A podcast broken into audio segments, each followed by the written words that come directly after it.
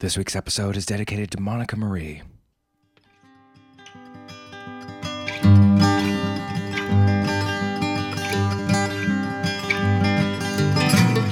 Hello and welcome to the Drabblecast, episode 198. The Drabblecast is a weekly audio fiction magazine that brings strange stories by strange authors to strange listeners, such as yourself. I'm your host, Norm Sherman. So, Valentine's Day this week, and of course, as expected, love is in the air and completely impossible to flee from. Each year, we find ourselves waiting for this vast, dark shadow to pass over the land, watching as it swiftly falls upon our world, while cackling Cupid catches his crimson comforter over our heads, trapping each and every one of us, gasping and writhing underneath his stuffy, infinite sheets, forcing us to choke in through our flailing nostrils, his hot, nauseating, fruit fragranced flatulations, silent but deadly, cherubic but pervasive, tart but not without a pensive hint of curry. Yep, trapped under the sheets of February 14th.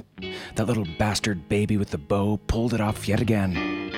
The old Bolivian bar mitzvah, the Baghdad balloon, the Dutch oven, the old Valentine ventilation veto, the Seraphim steamer, the Pixie asphyxie, puttering puck's buttery duck, the fairy god's mother, Old Cupid's squirt yurt, little winged bambini's tortellini puzzanini, the hobgoblin's honk and hold up, the tabernacle, the curry casserole, the midsummer night's dream, the wigwam trauma, the SBD TP, under the old brown big top with the ringling smothers and Barnum and gravy, Area 52, the second coming of Christ, the old fashioned. I see the smokestack lighting and Oh, there's more. That old cotton polyester greenhouse trapping in dangerous levels of CO poot, like soggy cumulus clouds, those cataclysmic linens, those cataclinens rain down upon us. Judgment duvet, the end is nigh, as overhead seven trumpets release into the night, squeaking at first like small frogs underfoot in the mud, but then rising up like hot chunky biscuits in the air, thickening like steaming loaves in the wind. They linger like Ling wraiths searching the grove tops of the elven kings, the stone halls of the dwarven lords, the horse trodden byways of mortal men, for that thing which in the darkness binds them, binds beneath St. Valentine's sheets, stooping in the stifling black, breathing through our mouths, cursing all nougat filled confections and bouquets of pretty red and pink flora, cursing our loneliness and general insecurity, while the pigeon child archer snickers and seeps, filling the air with laughter and love. Yeah, yeah, happy Valentine's Day. So, yeah, we're serving up the lovey doveyness Drabble style this week, and then stick around after our feature story for the finalists in the categories of Best Drabble, Best Feature Story, and Best Episode Artist in the 2010 Drabblecast People's Choice Awards, currently going on in the Drabblecast discussion forums. For now, though, it's 100 word story time. This week's Drabble is called Mixed Martial Hearts, and it comes to us from Owen Diamond. Owen's an entry level electrical construction worker who lives in beautiful Prospect, Nova Scotia with his wife, his son, and a murder of cats. He goes by Demission on the Drabblecast forums, and he promises not to be the author of any more drunken forum twabbles. His work has appeared in Lucky Comics number one from Halifax. Also, if you're listening to our enhanced feed, you'll see special artwork for this Drabble done by Owen's brother, Peter. Peter's a professional illustrator in Vienna, Austria, and he does illustration for clients in editorial fiction and music. In addition, he has a blog where he tells some of the stories behind some of his works and gives the occasional peek into his process. He invites you to check it out at peterdiamond.ca. The Drabble's read to you by Michelle Restuccia. Michelle pursues various podcast and fiction related endeavors between taking care of her monster toddler, and yeah, that's pretty much enough to take care of her time. Check out her regular podcast gig at pendragonvariety.com.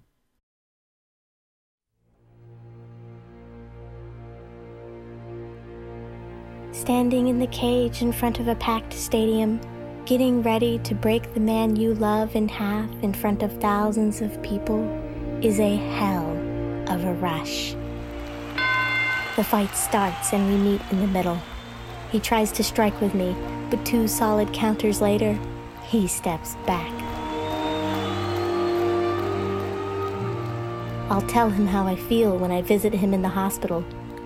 For now, I use a double to slam him down, mounting him before he gets his wind back.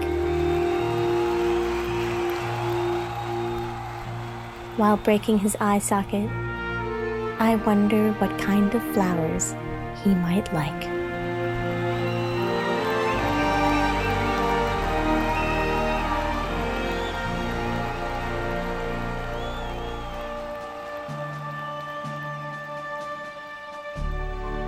Aww, a couple that plays together stays together. Staying together in this day and age with our social networking and texting and instant messaging is a whole different situation than it used to be. The same technology that allows us to feel close when we're far apart can also sometimes make us feel far apart when we're close. Convenience can be overrated. This week's story looks into a world that holds a mirror to our own, a world that communicates and interacts using message in a bottle pneumatic tube technology. You know, those little capsules you put your money into in the drive through banks? Weird concept, I know, but this is the Drabblecast. We bring you Love in the Pneumatic Tube Era by Jessica Grant. Miss Grant is the author of the novel Come Thou Tortoise and the story collection Making Light of Tragedy. Come Thou Tortoise won the 2009 Winterset Award, the 2009 Amazon.com First Novel Award, and the Evergreen Award. Making Light of Tragedy includes a story that won both the Western Magazine Award for Fiction and the Journey Prize.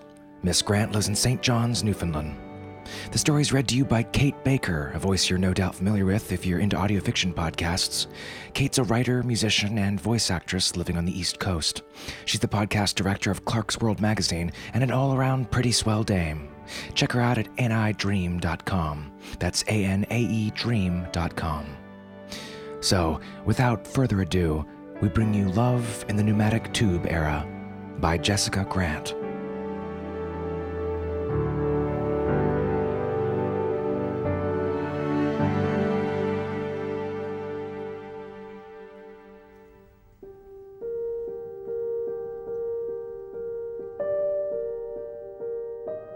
We bat our eyes more than everyone else. We are more batty. We love our parents more than they love us, and more than other people love their parents. We play piano. Well, one of us plays, and one of us puts her hands on top of the others while he plays, like a blind person. We say each other's names more than we need to. We are annoying we are lovely. We cannot sleep in the same bed. Yes, we can. We thought we couldn't, but we can. We fall asleep and twitch in each other's arms. We dream of chess. We slide like bishops. We gallop like the letter L. We are not trying to get pregnant. We are moving fast. We are catching each other's colds. We can't figure out why everyone else is so calm. We try to explain how we both worked at Jiffy Lubes at opposite ends of the country, which is how we re met via Jiffy Lube. And this is where you are supposed to bat your eyes in amazement, people. No one bats an eye. Fine. We discover old scrolls that we wrote to each other in high school, back in the early pneumatic tube era. One of us was bossy in her scroll.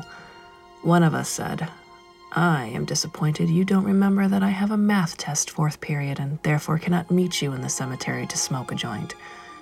Meet me after. That was back when a PT message took five minutes to get across the city. We shake our heads. Now you can send a living butterfly to Dubai in 10 seconds. We did not lose our virginity to each other, but one of us lost our virginity in the other's house. One of us lost our virginity in a tent, while the other roasted a marshmallow nearby. We mourn this. We remember getting high. We remember buying dope in a neighborhood that was over our heads danger wise. We drove a white Jetta. Well, one of us did. The other roadside saddle. You are my knight on a white Jetta. One of us preferred hash to pot. One of us did not prefer. One of us graduated to narcotics. One of us did not. One of us got a tattoo on the inside of her wrist that said, It's cold in here. On the night of our prom, which we did not attend together, one of us played that song that the other was always requesting the Kate Bush song from the movie She's Having a Baby. One of us played the grand piano while the other got all dreamy and draped herself across the top and tried to look what is called fetching.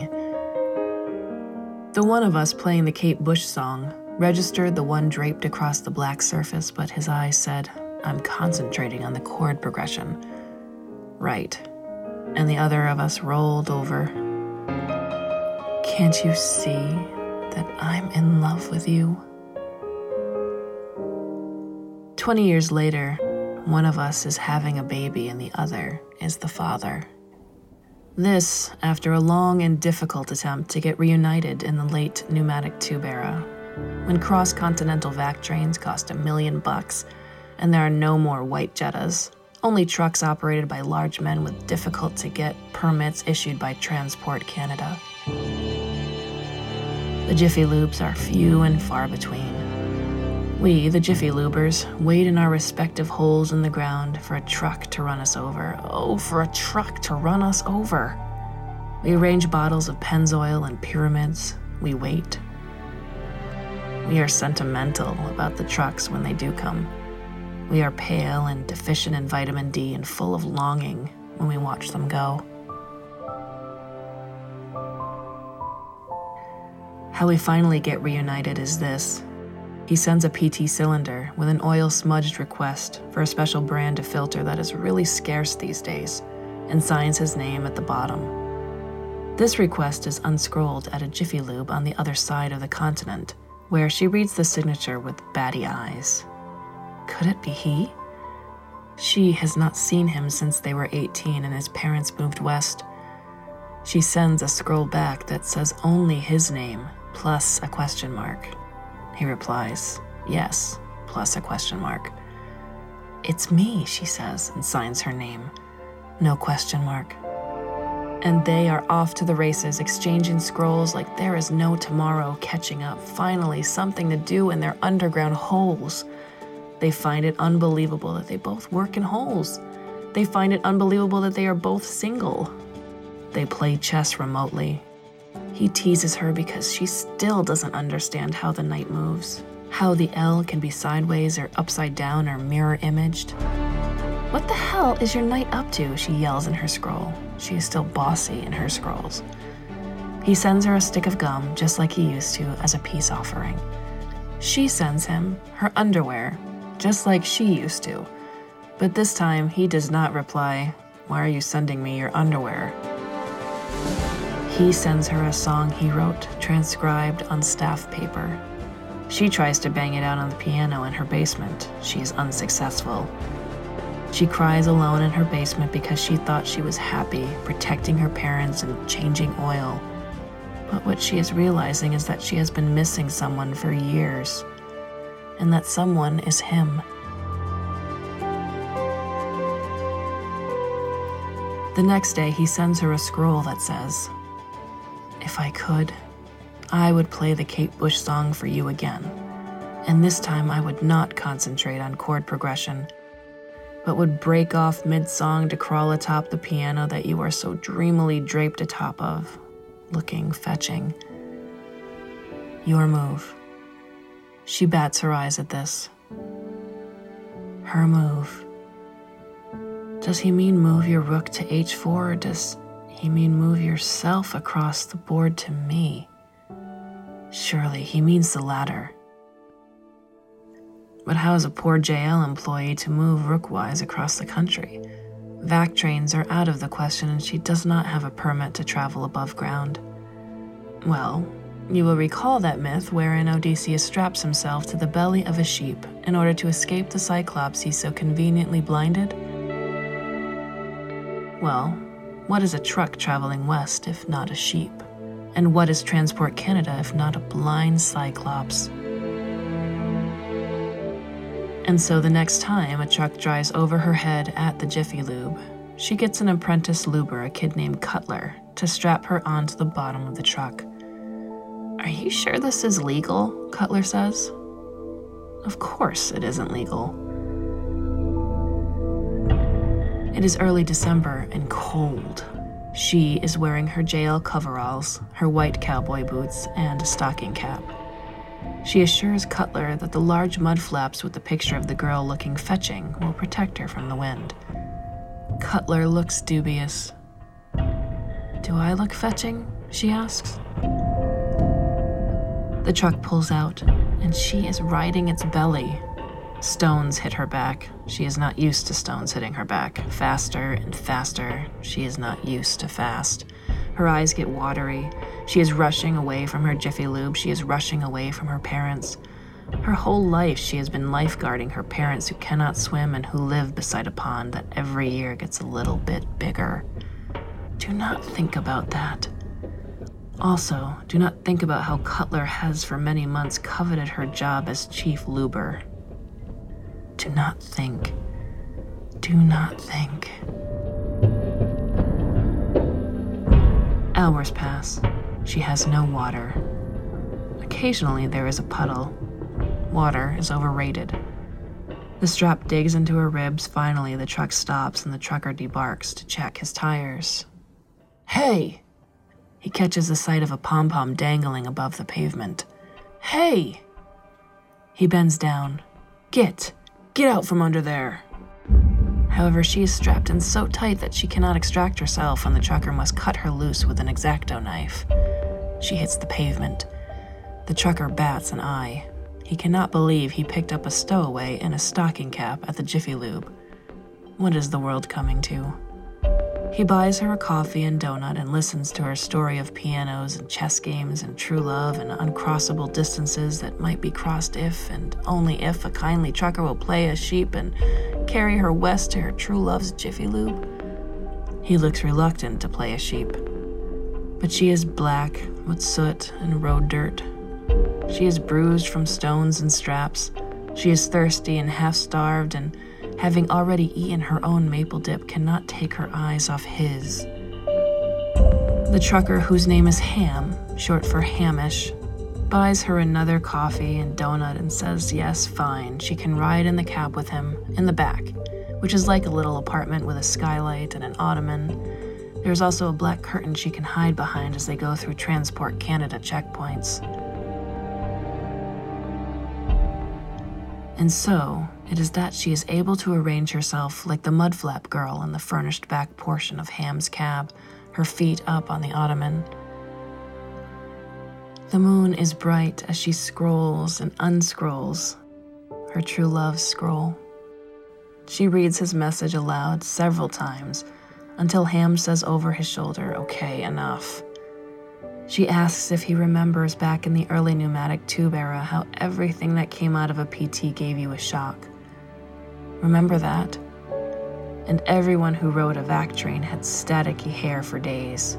And how staticky hair became cool, and everyone wanted staticky hair so it looked like they'd been in a vac train even if they couldn't afford one. He says he remembers, and what is her point? Her point is that those shocks have not gone away in terms of the scrolls sent to her by her one true love. She is still all static electric with excitement when she touches his scroll. Ham says that is more than he needs to know. Then he asks why she is the one making the trip like Odysseus. Why isn't the piano player strapping himself to a sheep and coming to her? Well, that is a good question, and one she can answer only by saying that she is black and her true love is white, and black always makes the first move. Ham says, I think it's white that makes the first move. She rescrolls the scroll. That's not how I learned it. And she remembers how, way back in grade 7, when he first taught her chess, she thought he was saying pawns not ponds, slow moving bodies of water. And he said the goal of chess, the whole point of chess is are you listening? To protect your parents. He meant the king and queen. Right. And one time she even caught him carrying his king and queen around in his back pocket.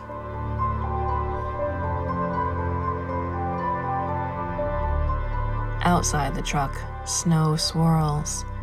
She starts to drift off. Ham is saying about an old TV show called Fantasy Island, how that was the start. The start of what? She mumbles. The start of the PT era. Oh. The head guy, Mr. Rourke, the fantasy facilitator, he'd get a request via PT, and then the people who'd sent the request would follow up and go to the island. You had to actually go to the island to have your fantasies realized in a plane. And a little guy named Tattoo would point and yell, The plane, the plane! And they would get a lei when they arrived. Wow. A lei, a flower necklace. Oh. And their dreams would come true, but you had to physically go, is my point. Thanks, Ham. The truck pulls to a stop at a checkpoint, and a slippery Transport Canada bishop approaches sideways out of the darkness. What is your business? She hears him say. But she is safe in her mud flap girl posture concealed behind the black curtain.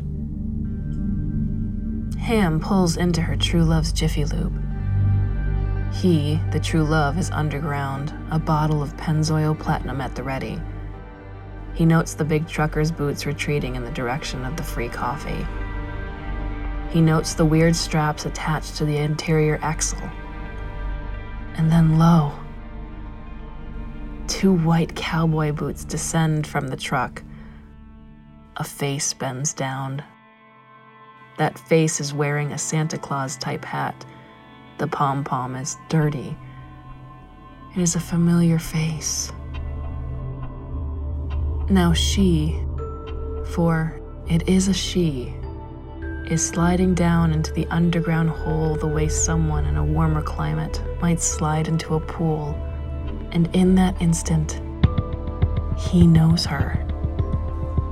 She slides down into his underground arms. She wraps her legs around his waist and her arms around his neck. They are fused together in their identical JL uniforms he backs up. He walks in a wobbly circle, carrying her. And you know how this story ends because we already said at the beginning. Remember how you refused to bat your eyes? Our story is like a new kind of chess game wherein the pieces lurch towards each other in longing, wherein there is no battle, wherein there is kissing, wherein the king and queen are left unguarded wherein the only bad guy is a Transport Canada official and he is not so bad. Wherein Ham stands up for us at our wedding. Wherein one of us plays the song from She's Having a Baby, and the other lies atop the piano looking fetching, and finally, being fetched.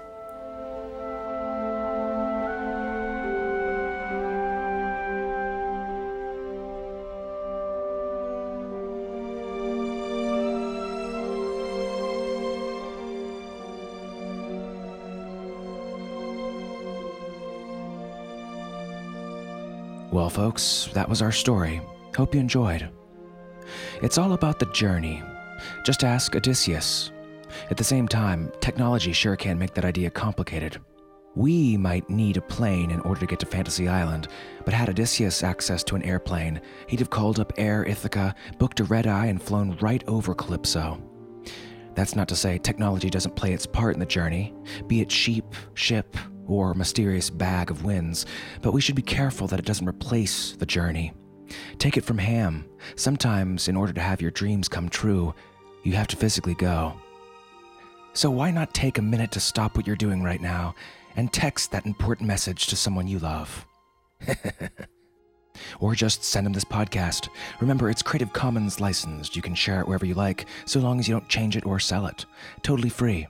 Remember, though, we're only able to do this if enough of you out there listening and enjoying the show decide to donate. If you like this week's story, consider helping us out by going to www.drabblecast.org and clicking one of our several donation options. We greatly appreciate it. Alrighty, next on the agenda, round two of the 2010 Drabblecast People's Choice Awards. A couple weeks ago, we told you about round one and asked you to drop by our discussion forums linked off our website to nominate your five favorite stories, drabbles, and episode artworks. We tallied all that up, took the top five with the most nominations from each category, and voila, we have our finalists. In this next and final round, lasting the next two weeks, it's your responsibility as Drabble citizens to hit up our forums and vote. The finalists are for Best Episode Art, Adam Doyle for episode 193, Scales. Gerald Dye for episode 170, Mongoose. Gerald Dye for episode 186, Garcane. Bill Hallier for episode 191, Primary Pollinator. And Lizanna Hurd for episode 188, Store of the Worlds. You'll find those images together for your consideration by the poll in our forums. For Best Drabble, there were a couple two and three way ties, so we actually have eight going into round two. They are Monkeys by Chris Monroe, episode 170. The Work That Must Be Done by Nathan Lee, episode 166. Zuzu's Bell by Mur Lafferty, episode 192. Menage a Trois by Liz Pennies, episode 195. Break Up by J. Allen Pierce, episode 150. Dear Occupant, another Nathan Lee, episode 158. The Miner by Travis Scott Greer, episode 164, and Packets by Rish Outfield, episode 178. Quick synopsises of those again, conveniently in the voting thread. And lastly, the big one, the People's Choice Best Story of 2010. A couple more ties in the nomination round here, giving us seven finalists. And they are Chris First for The Last Great Clown Hunt, episode 148. Tim Pratt for Morris and the Machine, episode 150. Will McIntosh for The Fantasy Jumper, episode 174. Sarah Monette and Elizabeth Bear for Mongoose, episode 170 and 171. Nicole Kimberling for Primary Pollinator, episode 191. L.J. Daly for The Second Conquest of Earth, episode 155. And Aliya Whiteley for Go Beep, episode 173. And there you have it. Who will hold the sacred Drabblecast Chalice of Glory this year? Get the voting at the Drabblecast discussion forums to decide. Alrighty, moving on to our final order of business. This week's 100 character story winner, a Valentine Twabble, from the always twisted mind of forum member Nevermore66, called 24 Hour Mart. Here it is. I scan his purchase a bouquet and a spade. Necrophiles need love too, he says. They just have to dig down deep for it.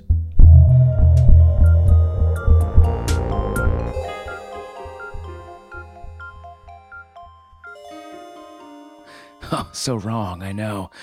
Love it. Try writing one yourself. Post it in the Twabble section of our forums. You might be next week's winner. Alrighty, folks, that's our show. Special thanks to this week's episode artist, Matt Wasiella, for the really fantastic pneumatic tube cover art. Matt's an educational illustrator living in Pittsburgh, Pennsylvania, with his lovely wife, Carly, two small dogs, one average sized cat, and one enormous sized tortoise. People can find him and more of his paintings at mattwasiella.com. We'll see you next week, weirdos. Until then, our staff is made up of Associate Editor Matthew Bay, a piano player not strapped to a sheep, and yours truly, Norm Sherman, reminding you that white actually makes the first move. The evening saunters to closing. The waitress turns chairs upside down. Piano player picks up his tip jar and drink, and the bartender shouts last round. An hour ago, this place was loaded, and noise filled the room like the smoke. And laughter and curses spilled like booze from a glass. Words were all slurred when spoke. Yes, words were all blurred when slow.